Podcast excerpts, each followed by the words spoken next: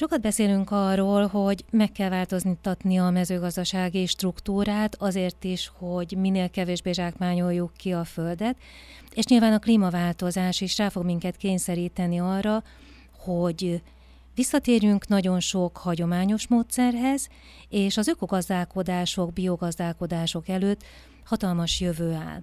De hogy pontosan ez mit jelent, és hogy tudunk ezért tenni, erről fogunk most beszélgetni dr. Drexel Dórával, aki az Ökológiai Mezőgazdasági Kutatóintézet ügyvezetője, aki okleveles növényorvos és tájépítészmérnök. Szeretettel köszöntöm. Üdvözlöm, jó napot kívánok a hallgatóknak is! Mivel foglalkozik egy növényorvos? Mert én amikor megláttam ezt a titulust, akkor arra gondoltam, hogy ez biztos valami egészen különleges új terület az agráriumon belül. Hát igazából a megnevezése szokatlan talán. Régen ez növényvédelmi szakmérnök uh-huh. néven uh, volt ismert. Ugye ez itt egyébként az ökológiai gazdálkodástól talán kicsit távolabb áll, hiszen a, a, beletartozik a növényvédelem kémiai ismerete is, és hogy hogyan lehet megvédeni ugye akár kemikáliákkal is a növényeket a kórokozóktól, kártevőktől. Úgyhogy én ezt azért végeztem el pontosan, mert azt gondolom, hogy ahhoz, hogy az ökológiai módszereket tökére fejlesszük, az kell ismerni azt, ami ma a bevett gyakorlat is, amely eszközöket ma használnak a gazdálkodók többségében. Gondolom, hogy pontosan azért kezdett el ezzel foglalkozni, mert hogy az a fajta mezőgazdaság, ami most a nagyüzemi mezőgazdaság, az hosszú távon tarthatatlan, tönkreteszi a földet, nagyon sok helyen olvasunk arról, hogy nem csak a a kemikáliák, hanem maga az a fajta mezőgazdasági kultúra, ami most a nagyüzemekre jellemző, az nem alkalmas arra, hogy például az új fajták azok meg tudjanak maradni. Mivel foglalkozik konkrétan az Ökológiai Mezőgazdasági Kutatóintézet, mert tudom, hogy a feltartható mezőgazdasággal, de ez mit jelent konkrétan önöknél? Így van, mi egy nagyon gyakorlatközpontú uh, intézet vagyunk, és Magyarországon talán szokatlan lehet, de mi egy magánkutató központként működünk 2011 óta, és nagyon szorosan együttműködünk a termelőkkel, ökogazdákkal, illetve aki érintett vagy érdekelt a fenntarthatóbb gazdálkodásban. És az OnFarm hálózatunk az első projektünk, amit azóta is fejlesztünk tovább, ez a gazdálkodóknak a területén a velük való egyeztetés alapján kidolgozott kísérletek beállítását jelenti. Tehát rögtön ugye a gyakorlatban kezdjük el a kísérletek megvalósítását, és mindig a résztvevőknek a problémáira, tehát az általuk megfogalmazott kihívásra próbálunk megoldást találni. Tehát konkrétan például hogy melyik fajták alkalmasak ökológiai gazdálkodásban különböző területein az országnak, vagy hogyan lehet egy viszonylag újabb kultúrát, mondjuk a hazai fehérje állátást biztosító szóját ökológiai környezetben, ökológiai termelési viszonyok között előállítani, és ilyen jellegű technológiai kísérleteket állítunk be, szőlő sorközökben a talajápolást vizsgáltuk például, tehát kertészeti szántóföldi kultúrákban dolgoztunk eddig, és idéntől állattenyésztéssel is elkezdünk foglalkozni. Nekem feltűnt, hogy az ősgabonákkal foglalkoznak. Ez azt jelenti, láttam, hogy régi paradicsomfajtákat, tájfajta paradicsomokat hoznak vissza, és ez az ősgabona, ez azért tűnt fel nekem, mert úgy tűnik, hogy hozzák vissza azokat a kultúrákat, amik Magyarországon tradicionálisak voltak, nyilván ehhez az éghajlathoz, ehhez a földhöz illeszkednek a leginkább. Igen, tájfajtákkal foglalkozunk a, az ősgabonák területén, tönke és alakor, lehet, hogy kevesebben hallottak róluk. Ezek az emberiség első termesztett gabonafajai, és tulajdonképpen azért hoztuk őket vissza, és próbáljuk ki őket, mert hogy nagyon jól ellen tudnak állni a szárazságnak, az extenzívebb körülményeknek, és ugye a klímaváltozás során is egyre inkább tapasztalunk hosszú aszályos periódusokat, tápanyagellátásban nem optimális körülményeket, úgyhogy ez a növény, ez például alkalmas termesztésre olyan területeken is, ahol a kenyérbúza nem él meg. A tájfajta paradicsomoknál ott a hazai tápiószelei génbanktól kaptunk tételeket a kutatásunk elején, még 2012-ben, és ugye ezeket vizsgáltuk meg, hogy a mai kortani a termesztési viszonyok között ökogazdálkodásban hogyan alkalmazhatók.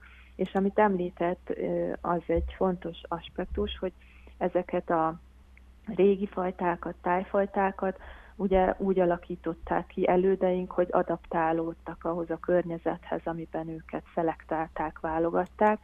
Nem egy ö, professzionális nemesítés eredményeként jöttek létre, hanem a gazda szeme ö, volt a döntő, és ugye a visszafogott magból azokat ö, vetette újra, amelyek jól teljesítettek a területén és ez az adaptációs képesség az, ami nagyon fontos lehet ugye a klímaváltozás kapcsán is, hogy a helyhez a leginkább alkalmazkodó növényeket tudjunk ajánlani, vagy visszajuttatni a termelőknek. Mondta, hogy szoros kapcsolatban vannak a munkájuk során a termelőkkel. Mennyire nyitottak a termelők ezekre az új fajtákra, új módszerekre? Nagyon nyitottak, ugye különösen az ökológiai gazdálkodás iránt is nyitott gazdák, ők, ők valahogy ugye az innovációra is éheznek, hogy úgy mondjam, hiszen a hagyományos agrárkutatás az nem igazán, vagy hát régebben semmiképpen sem ezt a fenntartható irányzatot részesítette előnyben, és azt gondolom, hogy azért most is többségében az intenzív és input anyagokra épülő konvencionális gazdálkodás az, amit, amit talán megtalálunk leginkább a, a kutatási területek között. Úgyhogy ők nagyon örülnek neki, hogy, hogy van kivel ezen mm. közösen mm. dolgozni, és önkéntesen vesznek részt az onfarm hálózatban, ami nagyon fontos, és azt gondolom, hogy egy társadalmi tevékenység is, és hát ezt a munkájukat ismerte el tulajdonképpen a 2017-es OMÉK agrárfejlesztési díja, amit az onfarm hálózatunk nyert el. Gondolom, hogy a kutatás az önöknél úgy néz ki, mert ugye kutatóintézetről beszélünk, de hát itt nyilván akkor derül ki, hogy valami működik vagy sem, hogyha azt kiültetik egy kisebb területen, és akkor megnézik, hogy az hogy reagál az éghajlatra, a talajra, arra a munkára, amit belefektetnek, és akkor ebből tudnak következtetéseket levonni vagy változtatni. Igen, ez egy újabb koncepcióval úgy is nevezhetnénk, hogy ezek egyfajta élő laboratóriumok, tehát működő gazdaságok, uh-huh. termelő üzemek azok, akik kipróbálják a, a fajtákat, kipróbálnak új technológiákat, ökogazdálkodásban engedélyezett inputanyagokat például, és ugye meglátjuk, hogy hogy viselkedik, mennyire teljesít jól egy-egy megoldás. És ugye lehet, hogy az országnak a mondjuk nyugati részében az ottani körülmények között valami beválik, például a okáért mondom az osztrák ökonemesítésű fajtákat mondjuk, ami búzafajták lehet, hogy ott a Nyugat-Magyarországon jobban beválnak, és ugye mondjuk egy alföldi területen például nem biztos, hogy azok lesznek a legmegfelelőbbek, de mivel ökológiai körülmények között erről korábban nem voltak elérhetők információk, és főleg nem sok helyszínről gyakorlati tapasztalat, ezért is ugye tudunk ezzel értékes információt adni a termelőknek, hogy mit választanak. Meg hát, ha bekapcsolódnak, akkor ugye egymással is egy szorosabb kontaktus alakul ki, és sokszor azért el kell mondani, hogy akár egy településen sem feltétlen van kapcsolatban két gazdálkodó sajnos, tehát számukra ez is azt gondolom, hogy egy pozitív hozadéka a részvételnek, hogy egy kialakul egy hálózat közöttük, és tudnak egymástól is legalább annyit tanulni, kérdezni, eszmét cserélni, mint tőlünk. Ez azt is jelenti, hogy ha önök visszahoznak új, új régi fajtákat, akkor növekszik a diverzitás, és többféle növényt fognak termeszteni, többféle ételből lehet válogatni, tehát ez gyakorlatilag mindannyiunkat érint, mert egyrészt nyilván olyan ételhez fogunk hozzájutni, ami a megfelelő körülmények között a leginkább ökológikus módon jött létre, másrészt pedig a növényvilágunk az jóval sokszínűbbé válik. Igen, az agrobiodiverzitás, ugye ez a kifejezést akarja azt, hogy a mezőgazdasági sokszínűség, ez erősen lecsökkent az elmúlt 50-60 évben, és ugye ez nem csak azért érdekes, mert hogy mert jó sokféle táplálkozást folytatni, és ugye egy akár egészségesebb is és kiegyensúlyozottabb is, hogyha többféle élelmet veszünk magunkhoz, de a termesztési szempontból is a stabilitásnak, a termésbiztonságnak egy kulcs eleme, tehát úgy ugye több szinten is megjelenik ez, akár a genetikai változatossága a növényeknek egy kulcsfontosságú kérdés, ugye a vetésforgó, tehát a területhasználat sok színűsége, hogy ugye nem egy-egy nagy monokultúrás tábla éveken keresztül van ugyanott, hanem egy változatosabb agrárkörnyezet, és ugyanígy ugye végig lehet ezt vezetni az élelmiszerláncon, tehát a táplálkozásunk változatossága.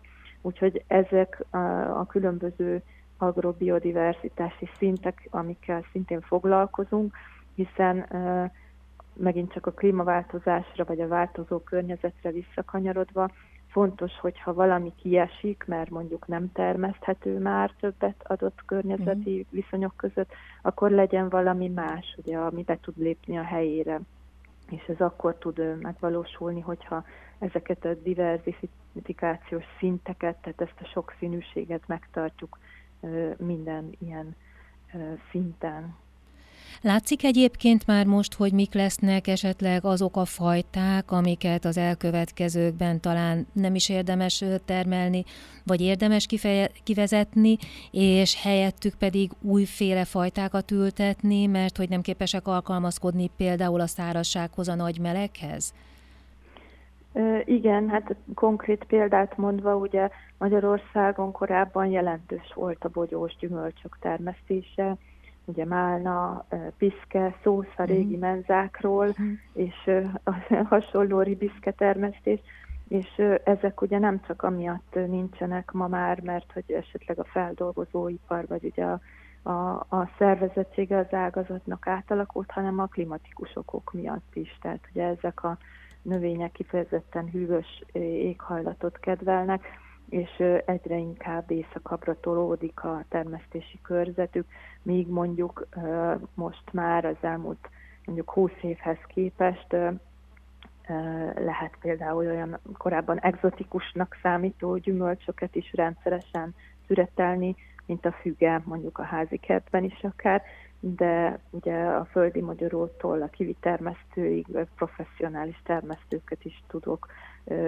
ugye igaz, hogy nem ez a domináns, de hogy mhm. létezik már Magyarországon, tehát ez egy egyértelmű tendencia, hogy, hogy mediterránabb vagy melegebb égövi növényeket is tudunk termeszteni, és főleg mondjuk a gabonára visszatérve, ugye a szárazság tűrése nagyon fontos lesz a termesztett növényeknek bizonyos körzetekben.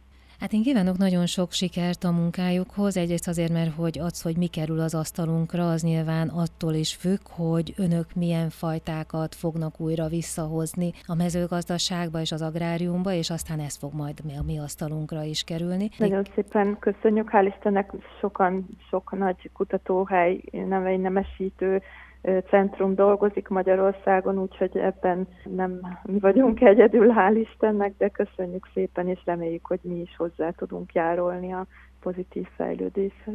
És hogy majd alkalmazni fogják azt, amit önök felfedeznek ezeken a kisebb parcellákon, hogy nagyobb területeken van, is tudják így van. Hát használni. Hát szerencsére ez, ez így is történik legtöbb esetben, úgyhogy ennek örülünk mi igazán, amikor a gyakorlatba is átmennek az eredményeink. Köszönöm szépen, hogy itt volt velem dr. Drexler Dóra, aki az ÖMKI ügyvezető igazgatója, egyébként növényorvos és okleveles tájépítészmérnök. Sok sikert a munkájukhoz!